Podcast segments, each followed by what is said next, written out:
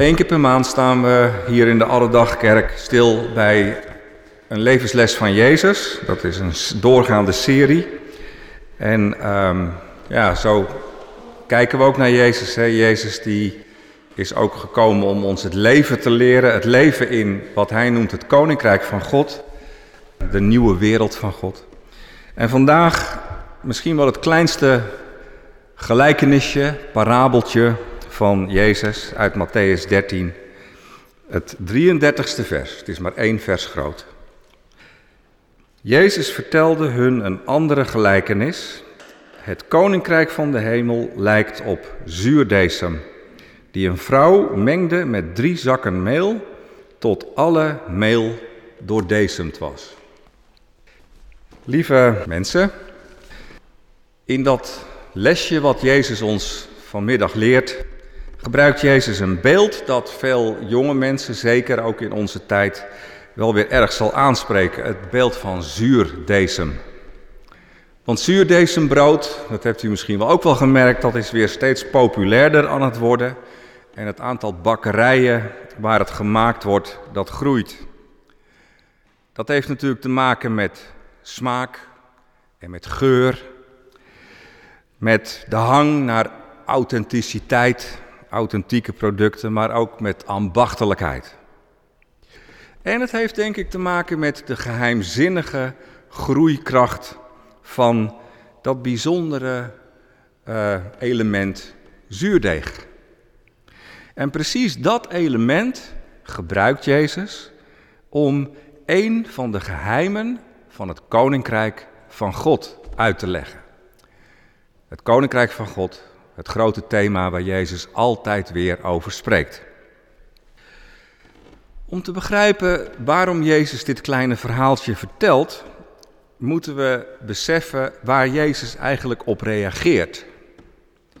Het is namelijk zo dat zijn tijdgenoten, de Joden uit de eerste eeuw dus, de verwachting hadden dat er een dag zou komen waarop God een grote doorbraak zou geven van zijn koningschap en zijn koninkrijk.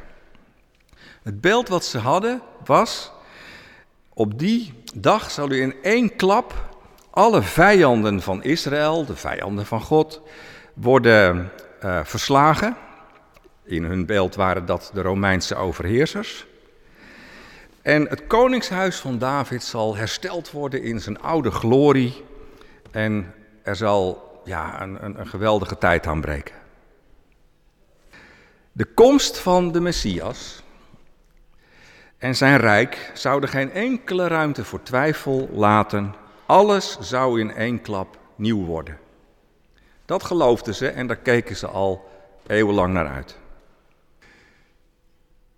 Maar Jezus zegt in dit verhaaltje: Zo zal het niet gaan met dat koningschap en dat koninkrijk. Want het koninkrijk van God, het wordt ook wel vertaald met Gods nieuwe wereld, hè, maar datgene wat God in de herschepping uiteindelijk voor ogen heeft, dat zal komen langs de weg van een langzame, gestadige groei. En om dat te illustreren gebruikt Jezus dus dat beeld van dat zuurdesem, zuurdeeg. Hij zegt, stel je je een vrouw voor die drie maten, zo staat het er, meel neemt. Nou, een maat meel, dat, uh, dat was veel meel. Want één maat, maat meel, dat was in die tijd 13 liter. Dus het is een bak meel van 40 liter ongeveer. Dus stel je voor, zegt Jezus, die vrouw neemt zoveel meel. En dan stopt ze er een stukje zuurdeeg in. En wat gebeurt er dan? Juist, dan gaat dat zuurdeeg dat hele meeldeeg doortrekken. Totdat het helemaal gedecemd is. Dus ten opzichte van die grote bak is dat beetje zuurdeeg maar een heel klein beginnetje. Maar het eindproduct is enorm groot. En Jezus zegt: Kijk, dit is dus een van de geheimen van het koninkrijk van God. Nou, een van de uitleggers van dit kleine stukje, die schreef een heel mooi zinnetje op. Het zuurdeeg staat voor het onvermijdelijke, wonderbaarlijke effect van de verschijning van Gods koninkrijk in deze wereld. Dat is dan zo'n zinnetje, daar ga ik over zitten mediteren. Het zuurdeeg staat voor het onvermijdelijke, wonderbaarlijke effect van de verschijning van Gods koninkrijk in deze wereld. Onvermijdelijk. Ja, zo is dat met zuurdeesem. Als het eenmaal in het deeg verborgen is, dan krijg je het er niet meer uit. Het doet onvermijdelijk zijn werk. En, zegt Jezus dus, die nieuwe wereld van God die hij voor ogen heeft, die zal onvermijdelijk doorwerken. Nu het koninkrijk eenmaal in de wereld is gekomen, en dat is wat Jezus ons is komen vertellen, onder andere, dan krijgt geen mens dat er meer uit. Het is natuurlijk vaak geprobeerd, dat weten we ook. Romeinse keizers hebben geprobeerd het te onderdrukken. Godsdienstoorlogen zijn er geweest. Wetenschappers hebben het ontkend, wegverklaard.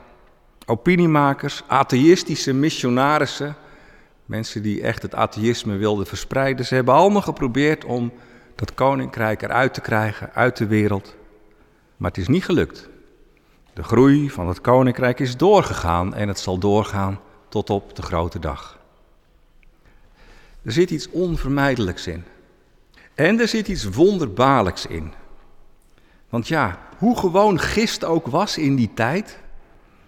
Want Jezus gebruikt altijd beelden uit het gewone dagelijkse leven, beelden uit de keuken.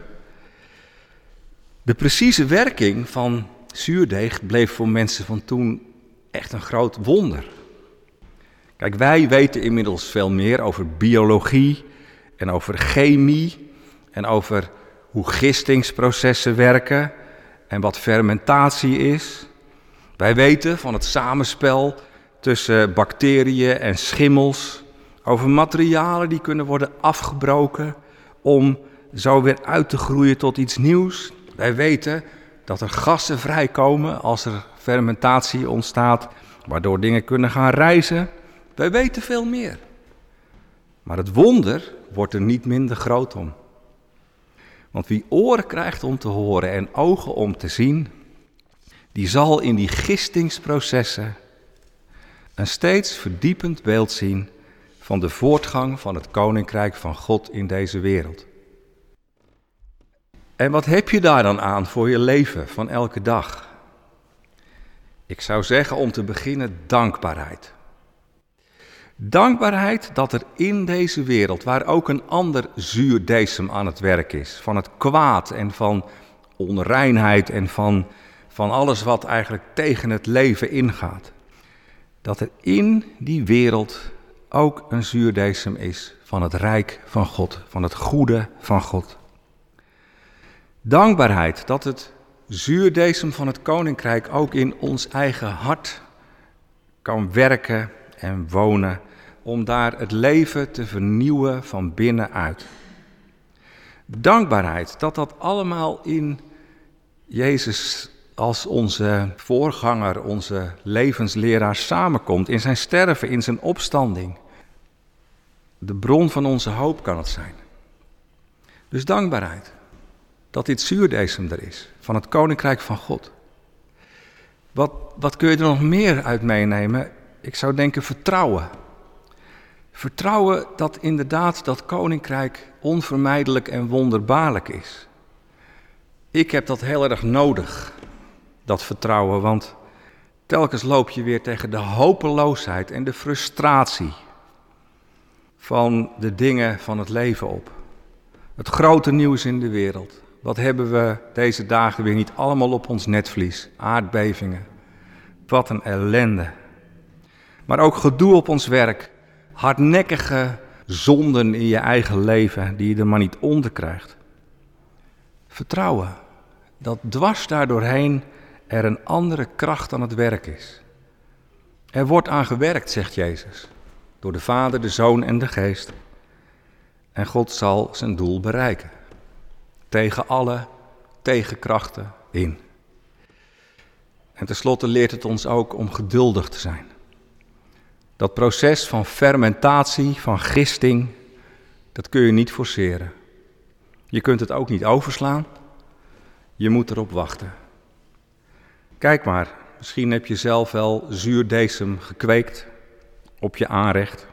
Of bak je je eigen brood. Als je ernaar kijkt, dan zie je het gebeuren. Het kost tijd en het vraagt geduld. Het echte werk vraagt altijd geduld. Maar ons geduld zal worden beloond, zegt Jezus. Vast en zeker, want het proces is in goede handen. In de handen van de Hemelse Vader. En het Koninkrijk van God komt. Onweerstaanbaar. Wonderbaarlijk. Amen.